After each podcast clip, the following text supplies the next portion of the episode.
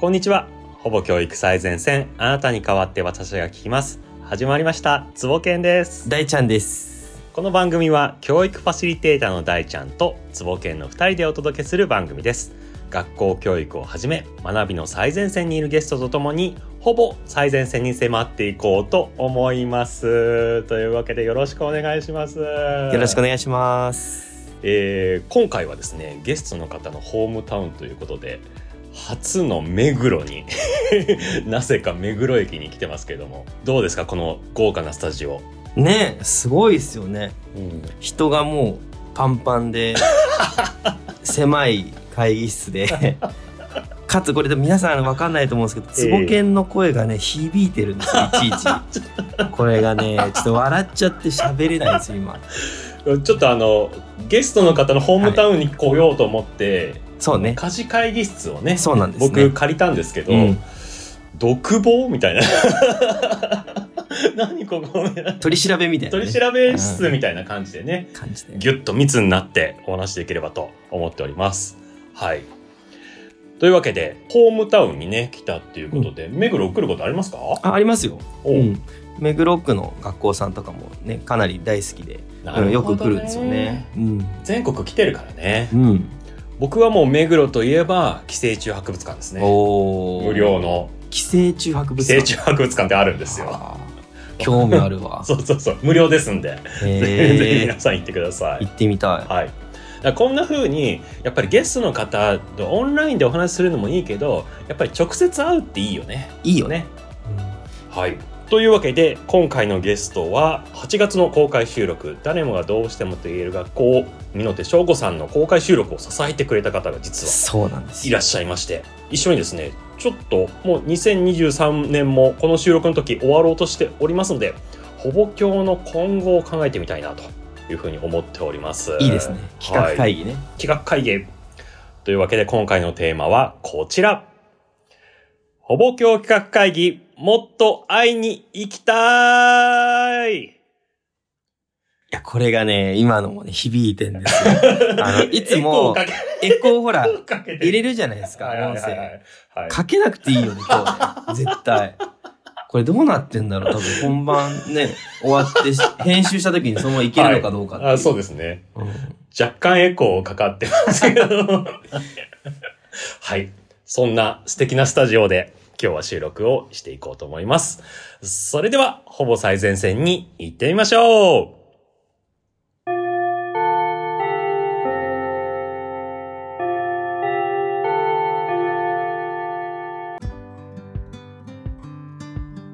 それでは本編です。今回のテーマは、ほぼ教企画会議、もっと会いに行きたいということで、今日のゲストは、高橋かほさんです。よろしくお願いします。よろしくお願いしますかほし。かほしかほし。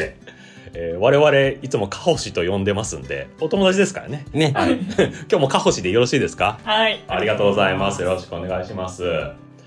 で、8月の公開収録を支えてくれた方ということでご紹介したんですけれども、すっごいそもそもで言うんですけど、我々もちょっとね、収録前に打ち合わせしてて、カホシって何っていうところが、ね何者あんなにって手伝ってねもらってたのに、何者かよくわからないんですけど、いつも頼っちゃうのはあるんだけどね、はいはいはいはいいつも頼っちゃうんだけど何者かはまだわからない何者かはわからない。何者でいらっしゃるんですかね。いや、何者なんでしょうね。いや、そうですね。私もわからないんですよね。そんなことある？何の人なんでしょうね。確かに教育の人ではないじゃないですか。あ、ないんですよね、うん先生では全くなくて、教員免許もないですし、はいははい別に小学校とか勤務したこともない。い。ない。けど、けど、なぜか教育界隈にちょろちょろと最近、ちょっと、いる人。そうなんですよ。ツイッター X 上とかでもね、あれ？ここにカホシいたぞみたいな。あ、このイベントカホシいるんだみたいな感じになりますよね。はいで普段お仕事は何をされてるんですか？仕事は今 IT ベンチャーの広告ディレクターをしております。かっこいいねかっこいい。響きがね、響きがかっこいい か。っこいい。教育の授業の広告ってわけではないってことないうんないんですね。そもそもなんできょえじゃあ教育はもう質問が止まらない。そうそうそう質問が止まらない。多分あのリスナーの方も頭の中ハテナハテナどうしてここにいるんだこの人は。確かにだ分かってないので。なんで教育教育っていうかそもそもなんで僕たちをサポートしようかなと思ってくれたところからお願いしてもいいですか？もともとはあのみのて先生みのさんとのつながりでうつぼけんさんと大ちゃんと出会ってっていうところから来たんで、そうそうなんでじゃあみのさんと出会ったのかみたいな話かな。あ確かに。あそうなんですよね、いいね。公開収録に出ていただいた宮手翔吾先生の、まあ、公開収録手伝っていただいたんですけどその公開収録をやろうよっていう前にね、うん。なんか教育に興味ある方で映画を見に行く会があったんですよね、うん。教育のね。その時にもうすでに宮手翔吾先生のお知り合いとしてもいらっしゃったのででも教育の関係じゃないしそこはなどうやってつながってたんですか？あそれはですねあのみのってさんみのさんがあのヒロックっていうオルタナティブスクールを開講されたのが、えっと去年の4月なんですけどその時に私がクラウドファンディングで支援をしてたんですね。ちょっとだけ一口だけもう小さく支援をさせていただいていて、はい。でその支援した方はあのヒロックに見学に行く招待券みたいなのがあったので「皆さん今更なんですけどちょっと行ってみたいんです」って言って初めて行かせてもらったのが今年の1月。はい、うん。であうわ素晴らしいところだなと思ってちょっとちょくちょくお邪魔させていただいて皆さんと仲良くさせてもらって5月に招待をいただいたという感じでございましたじゃあもともと教育全体には興味があったってことなんですあね。もともと教育に興味があってそうなんですよ。だからオルタナティブスクールっていう言葉ももう201718年ぐらいには知っていて他のところをちょっと見たりもしていたんですけどあのヒロックがすごくですねあの身近な場所にできるっていう風になって、うん。うわこんな素敵な学校がこんなゆかりのある場所にできるんだったらもう支援しない意味がないって。ななって熱い。はい。そこから始まったって感じですね。皆さんありがとうございます。で、えっとその映画を見に行く会の後に、まあ、交流会というかね飲み会がありましてでお話ししてて、まあ、僕も大ちゃんもこういろんなことやりたいっていう気持ちはあるんだけどいかんせん実行力が そうね。欠けているちょっと欠けてんだよね。やりたいことは浮かぶんだよね浮かぶたくさん盛りね上がりはするんだけど、みたいな話をしねカホシにしたところうん。快、く手そうなんです伝いますよって言ってくれたんですけど、あれはななんでこう見てらんなかったみ しょうがねえなな。なんかもう本当にお二人が楽しそうにしていてなんかお二人とまず仲良くなりたいなっていうのがあったし。嬉しい。よそれ。はいはい。っていうのと、まあ、あの、ミノさんにいただいたご縁だから、あの、ミノさんに自分が何かね、あの、返すじゃないですけど、ミノさんと坪健さんと大ちゃんが一緒にやるっていうのはめっちゃ面白そうだなっていうふうに思って、なんか何ができるかわかんないけど、じゃあ、かませてください、みたいな感じ。嬉しい。嬉しいよ。嬉しかったよね、うん、一気に実行力がね上がったもんね。そうなんですいやいや。はい、実現いたしました。実現いたしました。本当に。はい。ありがとうございます。で本当にそれからサポートしていただいたり PTX のページを作ってもらったり、本当にカホシがいなかったらできなかったなって思って改めて感謝申し上げます。いやいや。で大ちゃんはあの公開収録だけじゃなくって他にもめちゃくちゃサポートしてもらってることがあるってことなんですけど例えばどんなことをサポートしてもらってるんですか？僕カホシまるな人で今思いついたんですけどスマホな人なんですよ。スマホな人。なんかスマホって今もう僕例えば仕事行く時にうん。家に忘れたらあーってなるじゃないですか。はいはい。一、日こうはどうしようみたいな。でなんかカホシが一人そのグループとか仲間にいてくれると助かるし、なんかお願いするとあそのアプリあるよみたいな感じで大体答えてくれるんですよね。よ例えば僕が一番助けてもらったのは例えばワークショップとか、うんうん作る時に電話してちょっと助けてって言って相談乗ってもらって、うん。で大体ソリューションポーンってくるんですよ。それすごいよね。うん。しかもオールジャンルだからなんか別にこれ特定のこれって言ってお願いしてるわけでもなく、うん。結構幅広くなんかスマホかのように助けてくれるみたいな感じかな。それ多いね。それ例えばどんなこと助けてくれるんですか？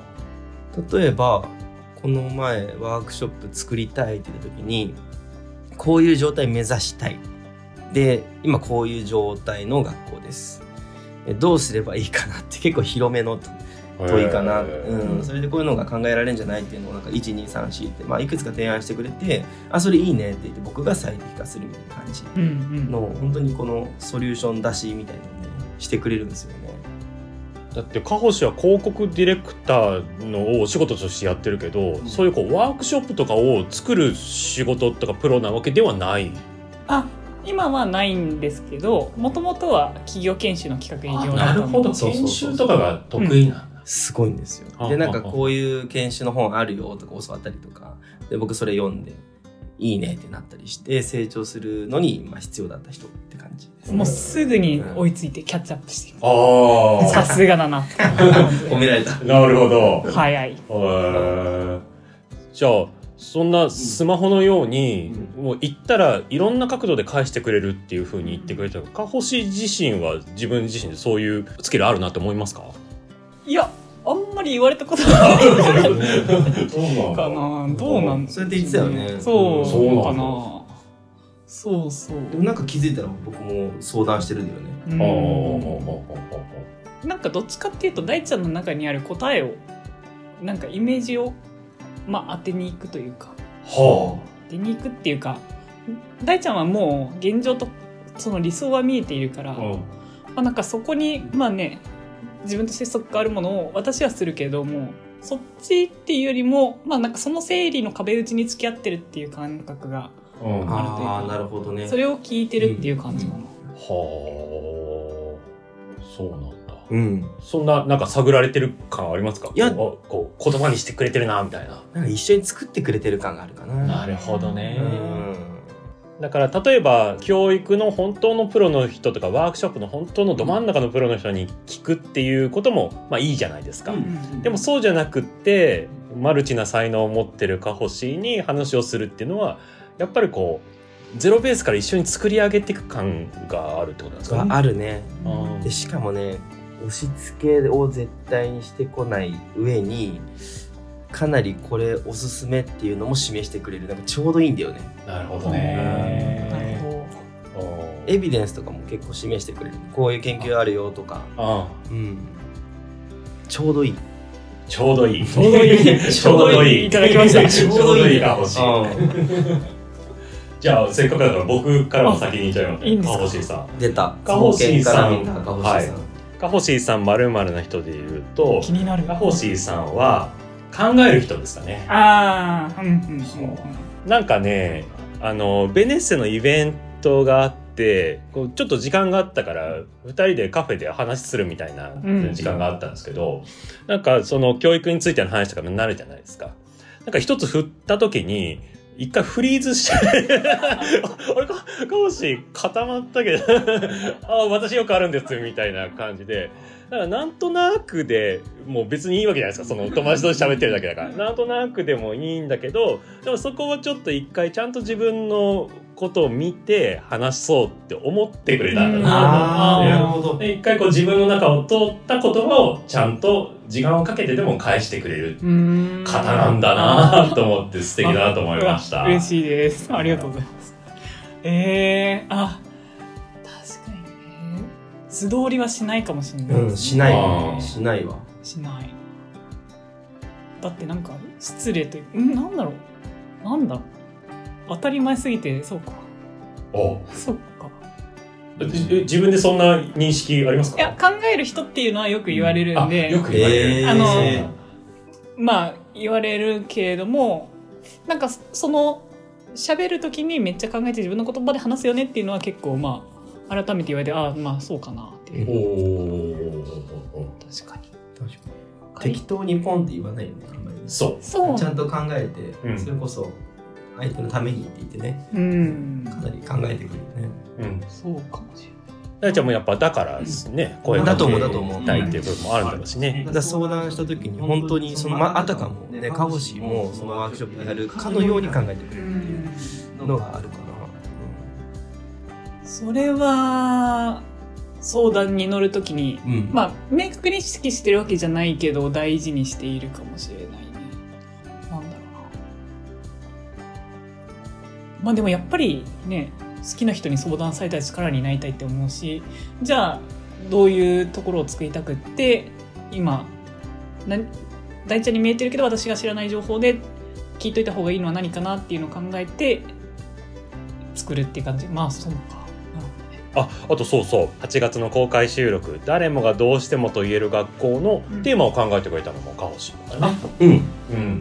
それはでも坪健さんがねもうやりたいの意思があったから。おなるほど。でもそれやっぱさっきの大ちゃんとの話もそうだけどきっちり向き合って考えて形にしてくれるっていうところが。いいとこなんだね。いいんだよだ。からカホシうん相談しちゃう。そうなんだよね。はい。そしてあの、ちょっとね、遡ってもらっていいですか？いいあの ?15 秒ぐらい。はい。僕、やんわり告白されました。ああ、大ちゃん、大ちゃん。ちょっと返事考えておきます。拾われてしまった、こいつバカだなと思って聞いてる人に。そうね。何をしてるんだバカだなって。リスナーさんも皆さん分かってらっしゃ。大丈夫です。はいはい。そして、今回のテーマは、ほぼ今日企画会議、もっと会いに行きたいということで、やっぱり公開収録めちゃくちゃ良かったんで、ああいうこう、会いに行くとか、今日もね、あの、ホームタウンに来て、直接会って収録できてるのとっても嬉しいから、会いに行く機会とかを増やしたい。そして番組をもっともっとあの親しみを持ってもらいたいなというふうに思っています、うんうん。で一生懸命向き合って考えてくれるかほしいなので、うん。またちょっとお力を借りたいと思います。よろぜしくお願いします。ろしくお願いします。なのでじゃあちょっと企画を考える前にかほしいから見た僕たちのことなんか聞いちゃうと嬉しいな、あ聞きたい やもうこれはね喋れますあ、僕喋れます。これは喋れるそうこれは嬉しい喋れる嬉しいな。いやーじゃあどっちから行きましょうか最初はグー。じゃあグー、ぽい。ああ、じゃあ、つぼけんから。つぼけんからお願いします。いや坪健さんはあの最初出会った時に公開収録やりたいってでも僕たち実行力ないんですよって言ってたの。はいはい。大嘘だったなって思ってて。本当？大嘘だった。確かに。坪健さんのすごいところはなんか意思を持って焦点を当てて形にする力っていうふうに名付けたんですけど。おお嬉しい。何これ？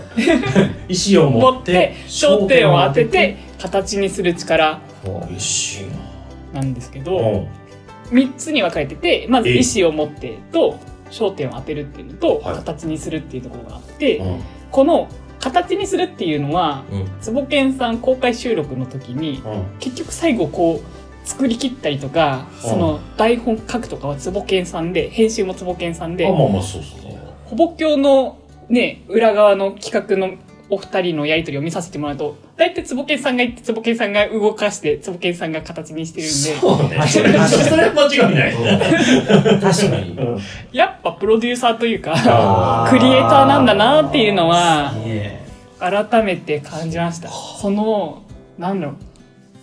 形にする力はやっぱりなんかいつでもポンってナチュラルに出せる何かしらの何なんかもう磨き上げてきた当たり前がすごいなっていう。そうなんだ感じたすいません、あの、ラジオなんで、皆さん、あのええ。声しか届かないと思うんで、今伝えますね。つぼはいはい。けんめっちゃ嬉しそうです。嬉しい嬉しい。すごく嬉しい。めちゃくちゃ嬉しそうですよ、顔。嬉しい。嬉しそうな顔してるよ、少年みたいな。あとあの大ちゃんのファンタジスタぶりがより分かっていただけて嬉しい。そこでそういう感じで成り立ってますからそうそう。そうこの感じでね坪健さんがいい感じにこうしてるっていうのをね間違いない間違いないです間違いない。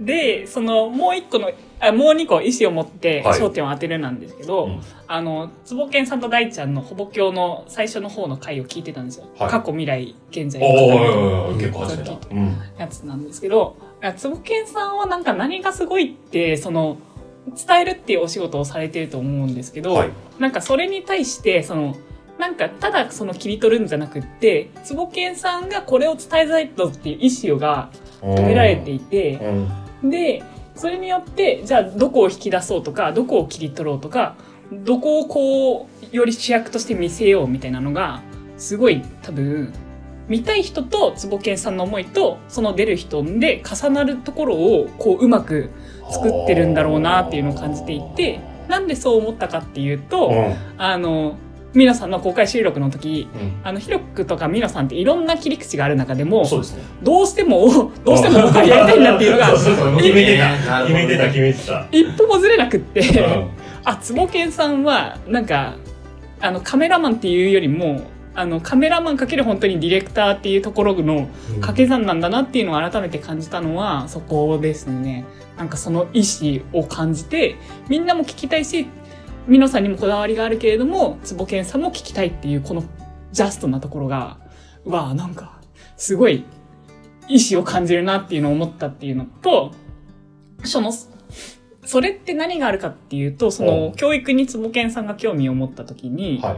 なんかそのきっかけがあったと思うんですけど、うん。なんか怒ることもできればその個人のせいにもしたり、うんうん。なんかもうそういうもんだよねって諦めることもできたと思うんですけど、うんうんそれを誰かのせいにせずにその社会のせい社会の仕組みだとかに疑問を持って自分で何かできることないかなって思うって、なかなかレアな選択肢だと思っててそこになんか いやなんか自分が変えていく主体側の意思が終わりな方なんだなっていうのがめちゃくちゃかっこいいなっていうのをまず思った。いや、何これ嬉しいな。何これ？つぼけいくら払う ちょっとこのままずっと褒めててもらっていいですかね、交互に。これさ嬉しいね。嬉しいよねうん、すごく嬉しい。うん1秒に3回ぐらいうなずいてた つぼけん聞きながら。実行力って言われてももちろん嬉しいゴールの部分もすごく嬉しいけど、その前のこう芯を持ってるっていうか思いをちゃんと具現化思いがそもそもあるよねって言われることって実はあんまなかったかもしれない。ですめっちゃ嬉しい。めちゃくちゃ感じます。嬉しいです。ありがとうございます。大ちゃんこれ嬉しいぞ。次ちょっと。ワクワクしちゃうね。